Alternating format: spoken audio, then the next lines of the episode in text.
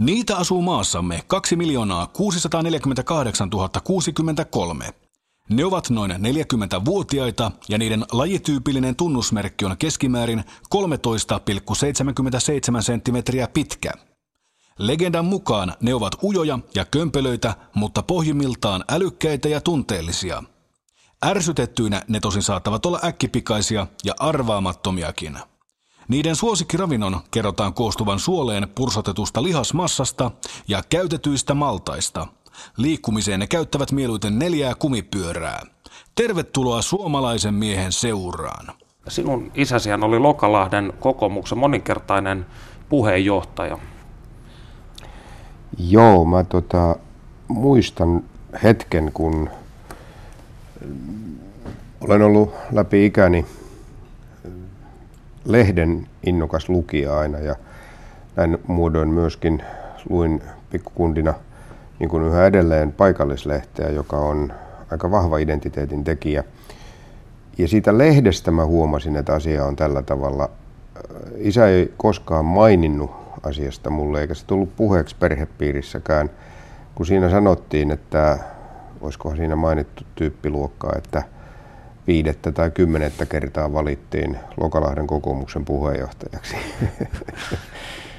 Eli voi sanoa, että sulla tämä ruiskukka niin tuli rintaa ihan äidin maidosta.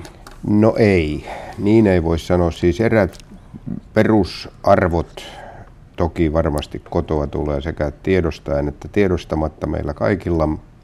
Se on luonnollista. Mutta itse puoluepoliittinen valinta – Siinä on oikeastaan kaksi vaihetta. Mä kyllä nuorena, hyvin nuorena ajauduin, siis alaikäisenä selvästi, siis kun yhdistysrekisteri edellytti 15 vuoden ikäraja, niin huomattavasti sitä ennen ajauduin kokoomuksen nuorten toimintaan mukaan. Mutta se oli silloin enemmänkin yhdessäoloa, harrastetoimintaa, SM-autoilua, siis SM-suunnistusta – autojen kanssa ja kaikkea sellaista, varmaan viihdettäkin.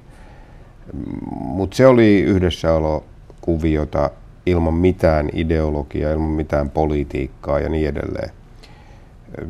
Sen sijaan se tiedostava vaihe elämässä asettui sitten lukio ja, ja yliopisto-opintojen alkuvaiheeseen, jolloin tuli sitten aivan toisella lähtökohdalla – se maailmankuvan muotoutuminen, siihen sisältyi sitten hyvinkin innokas sellainen ideologinen ja maailman parantamiseen liittyvä vaihe, joka sitten johti tiedostamisen kautta myöskin yhteiskunnalliseen valintaan. Siinä mulla on ollut vaikuttimena hyvin paljon myöskin kansainvälisiä filosofeja, jotka olivat niin innoittamassa mua – ja, Keitä esimerkiksi?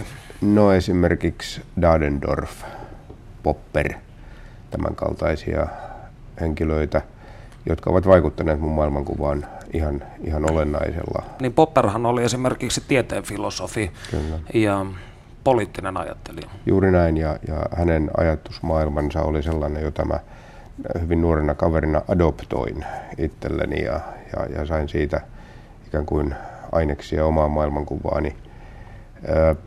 Ja sitten se operatiivinen taso, kun mä tulin yliopistolle, niin oli vaan sillä tavalla, että mä ajauduin tämmöiseen ideologiseen porukkaan sitä kautta niin kun silloisen tuhatkunnan kokoomuksen opiskelijajärjestön kautta näihin kuvioihin, jossa keskeinen ideologi oli Kari Palonen, nykyinen professori Jyväskylän yliopistosta. Kari oli hyvin ankara filosofi oikeastaan näissä kaikissa – mutta mm, varsinkin ristiriitojen sääntelyteorian kaltaiset ajattelumallit olivat niitä, joita Kari niin kuin hyvin vahvasti julisti ja se, se puhutteli. Hän veti ideologista toimintaa tuhatkunnassa siihen aikaan ja, ja mä ajauduin siihen virtaan mukaan, jonka niin kuin henkisenä johtajana Kari tuolloin oli. Ja, ja mm, ajauduin sitä kautta valtakunnalliseen kuvioon, olin hyvin aktiivinen nuori opiskelija, jolle opiskelu oli selvästikin kakkossijalla, kaikki ideologinen poliittinen vaikuttaminen ykkössijalla.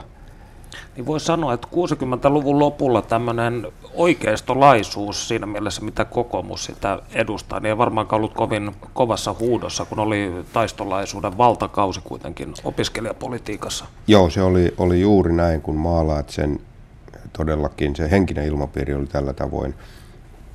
Ja se ei ollut kovin kiitollista hommaa lähteä silloin tekemään poliittista työtä, mutta me teimmekin ehkä enemmän ideologista työtä siinä alkuvaiheessa. Mutta sitten kun mäkin innostuin siihen ehkä liiankin paljon, niin, niin se vei mennessään. Me haluttiin sitten operatiiviseksi toiminnaksi muuntaa sitä. Mä ajauduin Suomen ylioppilaskuntien liiton hallitukseen heti tultuani ensin Turun yliopistoylioppilaskuntaan ja saman tien Tyyn hallitukseen, siitä sylliin ja sitten siitä tuhatkunnan toimiin.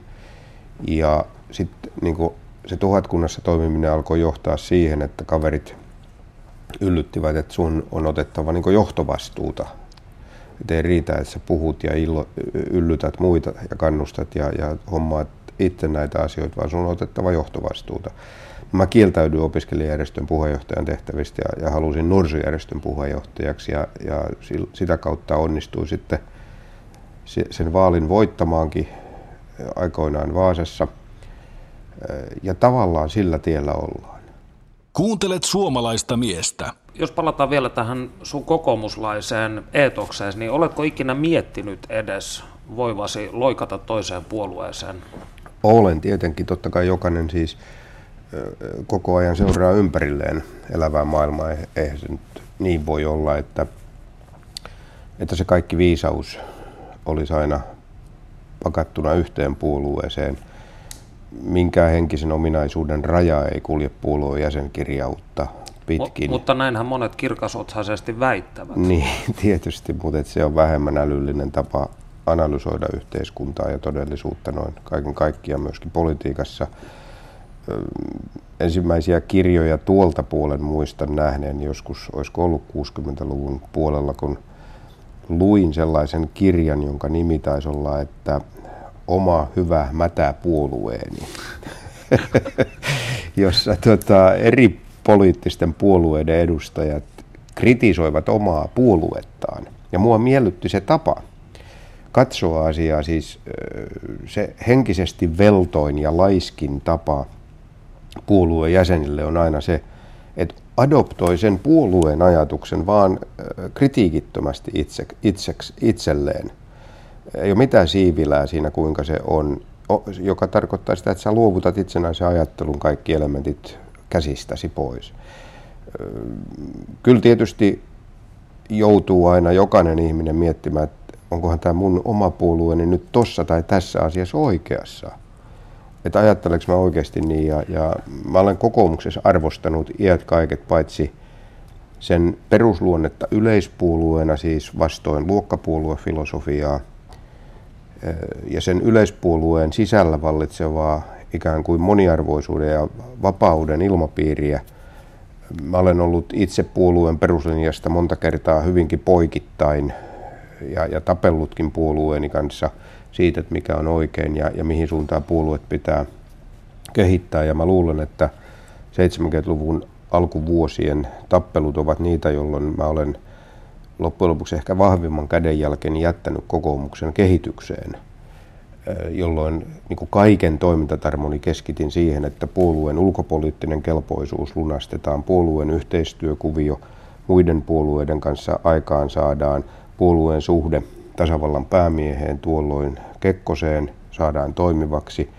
Puolueen suhde ulkopoliittisesti relevantteihin tahoihin noissa aikavyöhykkeissä saadaan siihen asemaan, mikä sillä pitääkin olla, ja että kokoomuksesta voi aidosti tulla suomalaisen keskiluokan puolue, ja että puolue ei vedä mitään äärioikeistolaista linjaa.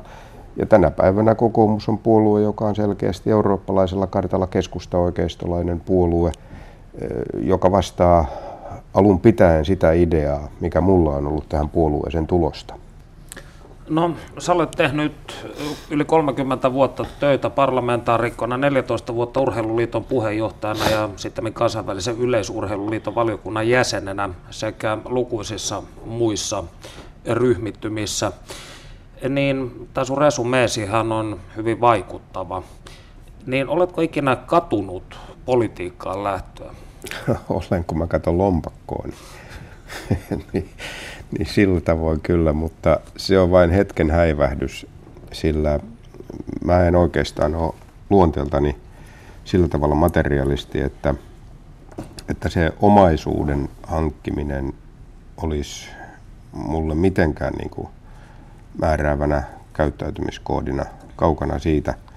Ja olen, olen niin kuin käyttäytynyt siinä suhteessa hyvinkin varmasti järjettömällä tavalla, kun en ole, ole niin kuin keskittynyt sen puolen asioihin lainkaan todellakaan. Mutta tuota, tietysti se, että kansanedustajan työ on nyt kohtuu hyvin palkattu noin suomalaisessa yleisessä mittakaavassa, niin on antanut tietyn vapauden kuitenkin toimia sen oman henkisen pyrkimyksen täyttämiseksi, joka sulla on yhteiskunnallisessa vaikuttamisessa.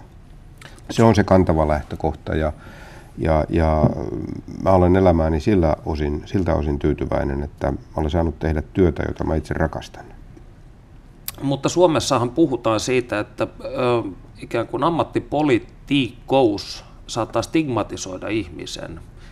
Oletko tästä samaa mieltä? Olen, olen ja sullakin tämä lause oli konditioissa. Mä, mä liikutuin kerran, ei pitäisi tietysti, mutta liikutuin ihan Harri Holkerin, jonka kanssa on kokenut aika monet asiat, niin, niin hänen elämänsä loppuvaiheessa jossain haastattelussa hän sanoi, että, että hän ihailee Ilkka Kanervaa siitä, että kuinka tärkeää sille ja kuinka luontevaa hänelle on ihmisten kanssa toimiminen avoimesti ja, ja niin kuin reilusti ja luontevasti ihmisten keskuudessa. Se on mulle energiaa, se on totta. Mulla on erittäin vahvat anturit yhteiskunnassa. En mä missään ofiseissa istu, enkä paperityötä tee. Sekin kuuluu tähän hommaan kyllä, mutta se, se on niin kuin välttämätön paha. Mutta siitä mä saan energiaa, energisoidun, kun, kun mä pääsen ihmisten kanssa tekemisiin. Ovat ne sitten mun kilpailijoita, ovat ne mun kannattajia, ovat ne aateveliä, tai ovat ne tiedeyhteisön ihmisiä tai mitä hyvänsä. Se, sä aina tapaamisen jälkeen lähdet rikkaampana siitä, kuin mitä sä olet tullut siihen tilanteeseen. Ja, ja sen takia mulle tuo kokoomuksen korvakampanja on, on tuntunut hyvältä aina se on elämän filosofia, se on mun luonteeni mukaista. Ja mä luulen, että, että sillä on jonkin verran merkitystä sille, että tämmöiseen ikään kuin laitostumiseen ei ole, ainakaan mua ei ole kukaan mielestäni kyennyt siitä syyttämään, että, että olisi laitostunut tähän poliittiseen ikään kuin ammattimaistumiseen liian paljon. Suomalainen mies. Sulla on ollut myös semmoisia hyvin karuja pestejä, kuten esimerkiksi työministerin salkku lama-aikaa 91-95. Niin millaisen jäljen esimerkiksi tämmöinen kokemus jätti suhun?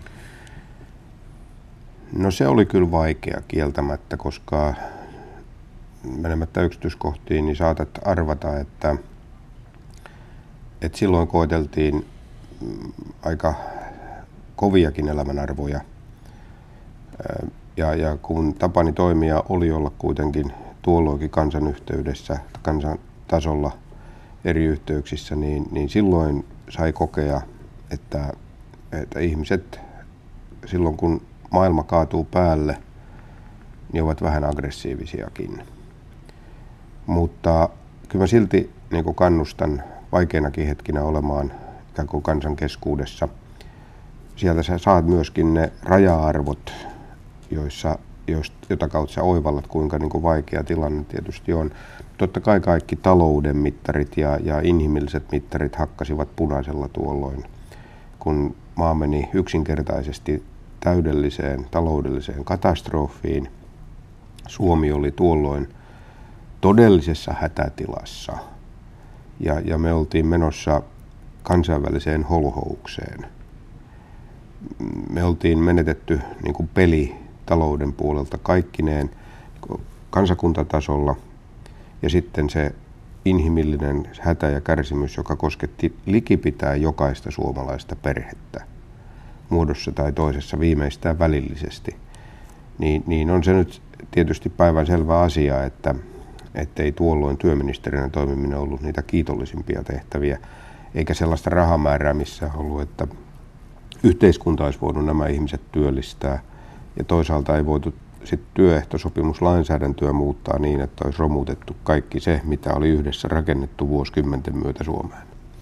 Niin no esimerkiksi 1992 niin sinun valtiovarainministeri Viinasen ja pääministeri Ahon nuket hirtettiin mielenilmauksessa eduskuntatalon edessä. Oliko tämä semmoinen, voisiko sanoa pahin yksittäinen ö, asia, mitä olet joutunut poliittisella urallasi todistamaan? No ehkä se tuolla julkisella puolella on, on, on sellainen, jota silloin vähän mauttomasti tehtiin. Mutta kyllä sitä täällä niin talon seinien sisäpuolellakin aika härskisti eräät tahot käyttivät hyväkseen täällä talossa, kun, kun tekivät toimenpiteitä niissä talouden ja työttömyyden olosuhteissa ihan puoluetaktisissa näkökannoissa, niin se tuntuu jotenkin henkisesti aika masentavalta. Että Voitko tästä antaa joku esimerkin?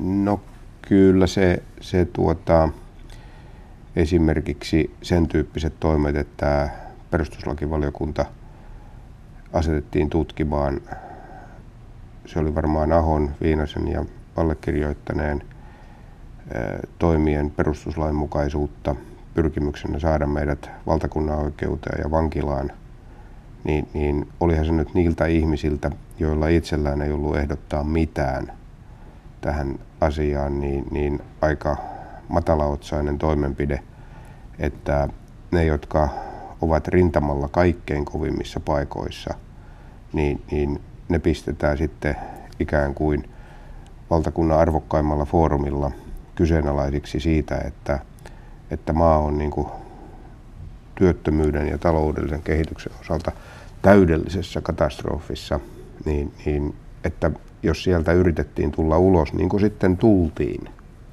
erittäin rankkojen ja vaikeiden päätösten ja prosessien myötä, niin ne, jotka siitä sen raskaimman soutuvuoron vetivät, niin, niin ne pantiin niin kuin pahimpien ikään kuin kansakunnan vihollisten eteen ja tikunnokkaan ammuttaviksi, niin, niin tuntuuhan se niin kuin poliittisen harkinnan ja sivistyneen toiminnan kannalta aika rankalta. No kuinka paljon sitten sä olet huomannut, että puolueen sisässä on tällaista poliittista puliveivausta sua vastaan, että tämmöisiähän juttuja esimerkiksi väitetty, että jotkut puolueen ähm, jäsenet ovat muun muassa faksailleet naisjuttuja aikanaan sinusta äh, lehdille ja vastaavaa ja yrittäneet ikään kuin horjuttaa sinun asemaasi. Niin hm. Siitä, onko nämä huhuja vaan vai? Ei tietenkään. Totta kai kaikenmoista on sisältynyt. En mä kaikkea tiedäkään ja onkin oikeastaan aika hyvä, etten tiedä kaikkea, mitä siellä on ollut, mutta tämänkin jutun kyllä tiedän, mihin viittaat ja tiedän myöskin henkilöt, joista, joista puhut en mä tiedä voiko mitään muuta päätellä kuin, kuin, kuin sen, että mikä on tällaisten henkilöiden oman toiminnan moraali. Ei, eikä siitä kannata muita tilastomerkintöjä oikeastaan tehdäkään. Eli tämmöiset asiat eivät niin kuin, sua enää tässä vaiheessa elämää liikuta juurikaan? Ei, ei todellakaan. Että, että kyllä ne sitten taas, kun hyvä päivä tulee, niin nämä samat ihmiset hymyilee, kun Naantalin aurinko sun naamas edessä ja, ja, ja ovat pestapruudeja. Ja, ja silloinkin pitää nähdä heidän läpi, että mistä on kysymys. Ihan yhtä lailla kuin silloin, kun on huonot ajat ja, ja, ja, ja tuota, potkitaan päähän Kuuntelet suomalaista miestä. Sehän on huikeata se polariteetti eh, ihmisten mielipiteissä, mikä sinun persoonasi kohdistuu. Et hmm. Useimmat, ketkä on tavanneet sinut, niin sanoo, että kyllä se Kanerva on mukava mies, mutta sitten toisaalta sä saat yhtä paljon niin kuin vihaa niskaasi. Joo. Niin mistä syystä juuri sinä herätät näin ristiriitaisia ja vahvoja tunteita? En mä osaa sitä sanoa tietysti, että kun itsensä näkeminen ulkopuolisen silmin on niitä vaikeimpia haasteita läpi elämän, mm, eikä siinä kuitenkaan koskaan onnistu. Oot liian subjektiivinen näkemään itsesi. Niin, niin en mä tietysti osaa sanoa, mutta et sillä tavalla mä olen kehittänyt itselleni suojautumismekanismin, että ne, jotka tuntee aidommin ja oikeammin vähäkään sua käytännössä, niin niiden suunnasta mä saan ehkä vähemmän kuitenkin semmoista moskaa silmilläni. Ne, jotka eivät tunne, niin niitä on huomattavasti helpompi lapioida sitä mun, mun mua kohti kuin, kuin niiden, jotka tuntee. Ja se ehkä antaa pikkusen ainakin teoreettisen selitysmallin sille, että ei katkeroidu. Kuinka suuri osa tiedotusvälineillä sun mielestä tässä on ollut, koska sua on tituleerattu poliitikoksi Suomessa, joka oli ensimmäisenä naimisissa median kanssa. Ja sieltä on tullut hyvää, mutta myös paljon pahaakin. Mm, mm. No mediahan on monikasvoinen. Eihän, eihän vaikka toisaalta allekirjoitan Mauno Koiviston näkemyksen sopulismista, niin, niin se ei kuitenkaan ole se ainoa totuus, jolla nyt voi niin mediaa sitten myöskin, myöskään arvioida.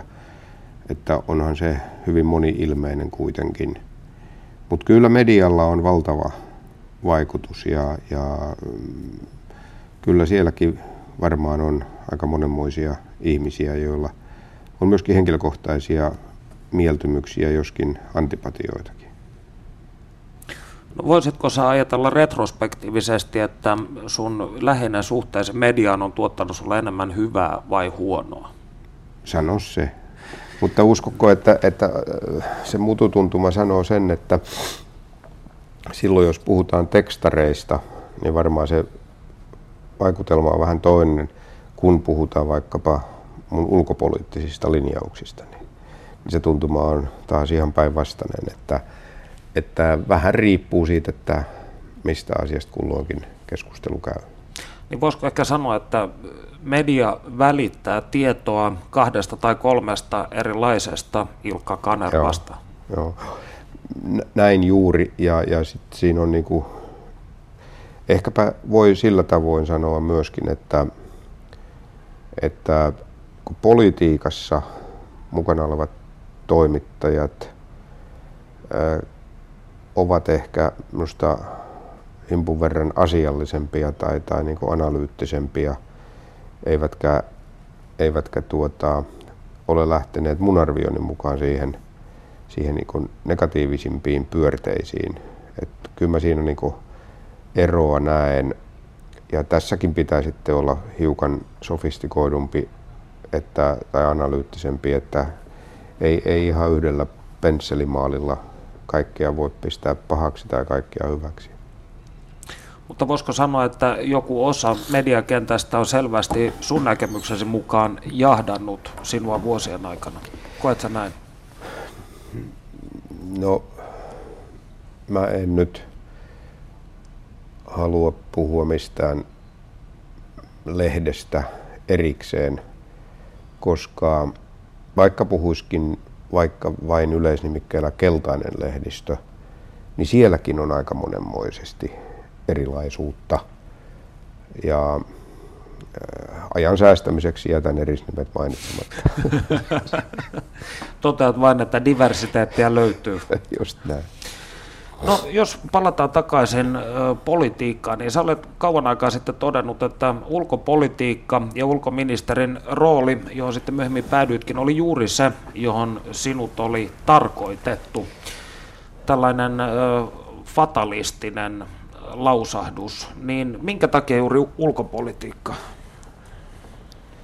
No ulkopolitiikka jostakin syystä oli semmoinen aika, aika lailla koettelematon asia, kun mä tulin politiikkaan ja, ja se, se kiinnosti, koska mä mun maailmankuvassani induktion ja deduktion lähtökohdat ovat hyvin selvät, että mä olen, olen niin kuin toinen äärimmäisyys kaikesta – mä haluan ensin hahmottaa maiseman. Eli sä lähdet niin kuin deduktion kautta liikenteeseen, Juuri. yleisestä yksityisen etenet. Näin.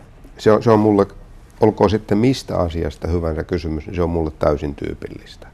Se on, se on luonteenomaista ja, ja mä, en, mä en ymmärrä niitä, jotka niin mosaiikista rakentaa sen, sen kuvion, että millä, millä sä niin kuin näkemättä sitä kokonaisuutta, miten sä osaat pistää palat paikalle, jolle sä kertaa kaikkiaan tiedä, mihin se kuuluu. Joten jollain tavalla mä lähdin aina niin kuin hahmottamaan, että mikä on maailma, mikä on Eurooppa, mikä on Suomi, mikä on näin ollen meidän etu, jotta me kykenemme tähän vaikuttamaan.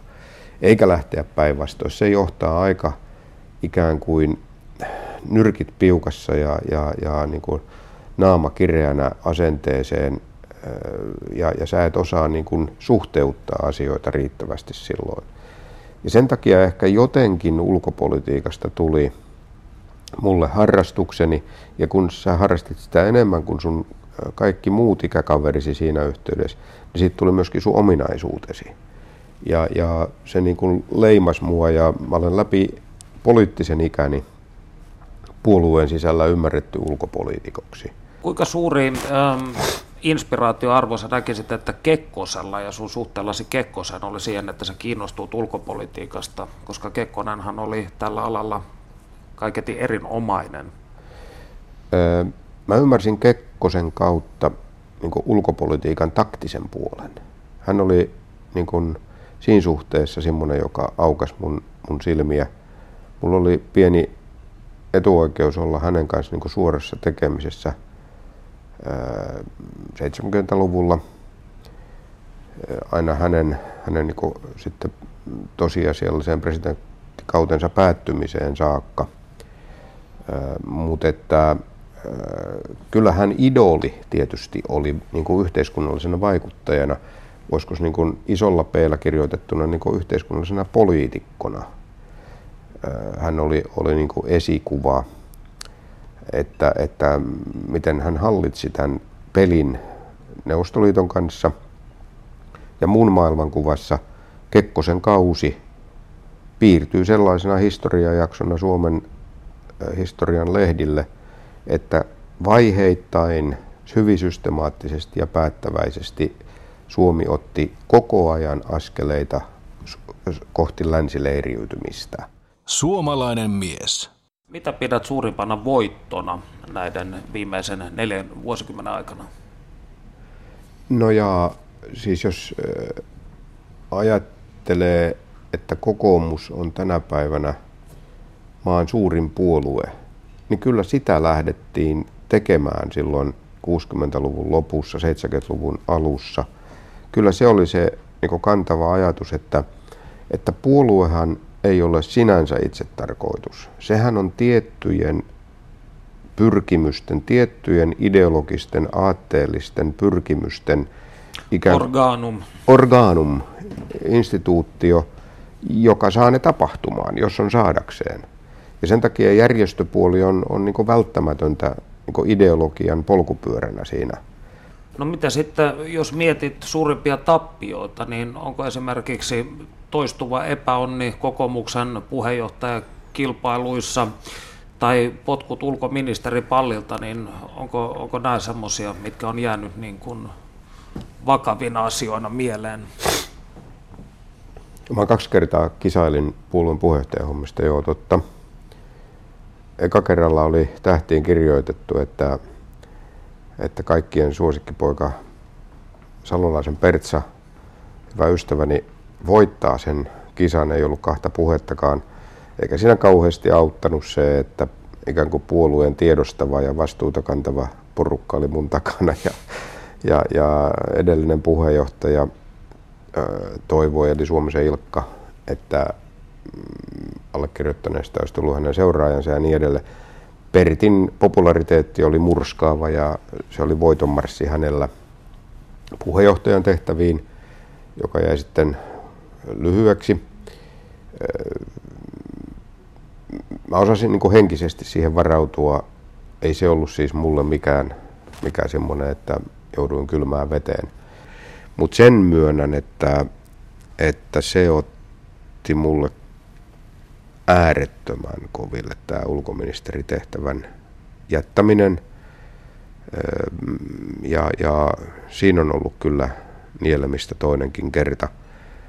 Enkä tiedä, että olenko niin kuin siitä vieläkään sillä tavoin sinut sen asian kanssa, että siihen huolettomasti suhtautuisin. Kyllä se on ollut, ollut niin kuin itselleni hyvin hankala paikka, että semmoinen tehtävä, johon mä kuvittelin, että, että mulla on oikeasti Suomelle annettavaa sellaisilla foorumeilla, joilla on keskeistä merkitystä ja, ja merkitystä sitten kansainväliseen kehitykseen noin muutoinkin, niin koko lailla nopeasti lähtölaukauksen laukea, laukaisemisen jälkeen, niin, niin sut kutsutaankin pois radalta. Se oli, se oli aika vaikea paikka ja, ja, ja on kyllä kirpassut aika syvältä. Jos retrospektiivisesti ajattelen, niin mitä kadut eniten elämässäsi? Näitä yksityiselämän hölmöilyjä. Että mulla on siihen suhteellisuusteoriakin olemassa, mutta, mutta, mutta tota, ei se paljon auta, koska, koska sitten kuitenkin ne niin kuin noteratut asiat siinä, siinä painavat, vaikka nyt aika monet tietävät, että, että, että ehkä nyt ole ainoa, joka, joka niin kuin pilkes silmäkulmassa joskus myöskin maailmaa katsoo, mutta että jotkut siinä ovat sitten vain tarkemmassa syynissä. Ja, ja minä olen siinä suhteessa ollut kyllä aika tarkassakin syynissä. Ja se on se niin kuin, ö, suuri moka, joka mulla on, on, on elämässä, niin en mä nyt sitten muuta tiedä, että mitä olisin voinut kauheasti toisin tehdä, mutta, mutta sen, sen puolen asiat on olleet niitä, jotka ovat mua vammauttaneet, vaurioittaneet selvästi niin kuin drastisimmin. No mutta kun sua seuraa tällainen, voisiko sanoa tarun hohtoinen niin kuin naisten miehen aura, niin kuinka suuri osa siitä sitten on niin kuin totta? En mä tiedä, kun, kun väärin ymmärtämisen vaaraa nyt ei ole, kun sanoisin, että mä tykkään miehistäkin. että, että, siis mä tykkään ihmisistä. Ja, ja mä olen hyvin välitön. Mä olen hyvin avoin, liian avoin ja liian sinisilmäinen. Mä luotan ihmisiin. Ja sitten joillakin on tämä kiss and tell asenne aina päällimmäisenä ja, ja ikään kuin kurkataan siitä ikkunasta kaikkia elämän mahdollisuuksia. Ja, ja mä olen ollut siinä sinisilmäisesti vietävänä luottaen ihmisiin ja heidän ikään kuin, että luotan, että mulla on luottamus heihin. Ja, ja se on ollut aika katkeraa kalkkia aina sitten huomata, että eihän se nyt niin ole. Ja, ja se on vaikea kieltää niin kuin, tai ymmärtää se, että, että pitäisi olla sata kertaa niin kuin varovaisempi, eikä lähteä tämmöiseen höpsöttävään teksta, tekstailu ihmisten kanssa, koska ne sitten näköjään on kerta toisensa jälkeen, millä sivulla nyt sitten kulloinkin. Kuuntelet suomalaista miestä. No kun sä mainitsit tuosta, että sä olet liian luottavainen ja pidät itseäsi sinisilmäisenä, niin jos puhutaan vaikka tästä, kun huhtikuussa sinut tuomittiin ehdolliseen törkeästä laihuksen ottamisesta ja virkavelvollisuuden rikkomisesta, niin oliko tämä myös sellainen voisiko sanoa, sinisilmäisyyden osoitus? No, en mä sitä tiedä, miksi se pitäisi kategorisoida asiassa, jossa, jossa oikeus ei ole ensimmäistäkään tekoa osoittanut, missä mä olisin rikkonut lakia, ja päätöksessä todetaan, että ei ole rikkonut lakia, mutta olisi voinut rikkoa lakia. Eli, eli juuri tämä niin kuin näkemys siitä, että, että kun sä tulet autolla vaikka nyt eduskuntaan, niin, niin sut tuomitaan siitä, että sä olisit voinut ajaa jonkun yli, vaikka suojatiellä tai missä hyvänsä. Näin tässä nyt kävi asiassa, jossa mun kaksi kaveriani ovat hoitaneet ne kaikki asiat käytännön tasolla, joihin en ole millään muotoa itse puuttunut en edes niistä tietoinen, koska ne on vuosikymmeniä olleet samalla tolalla, samalla tavoin hoidettuja asioita. Ja, ja jotka sitten tietysti kaatuvat minun piikkiin, kun, kun asioita tästä valosta on nyt lähdetty tarkastelemaan. Se on asia, joka, joka totta kai riepoo ja, ja, ja rassaa sisuskaluja. Että et sä yhtenäkään aamuna pääse sängystä ylös viiden, seitsemän metrin matkaa hakemaan postiluukultasi aamun lehteä niin, ettei tämä olisi jo ennen kuin saat sen lehden käsiisi sun mielessä. Se on, se on niin hirveä ää, puristus, joka siitä niin sisuskaluihin, mielenmaisemaan ja ihmisen stressitilaan aiheutuu, ei siitä mihinkään pääse. Mutta valitettavasti on pakko niin kuin senkin kanssa elää ja olen, olen vaalejakin käynyt tämän tilanteen kanssa ja jotenkin musta tuntuu, että ihmiset sittenkin näkee tämän asian läpi ja, ja tajuavat sen, että ei tuon nyt jumaliutes sen tämä rikollinen toi kaveri ole. Se on koko elämänsä pistänyt tähän yhteiskunnalliseen toimintaan ja vaikuttamiseen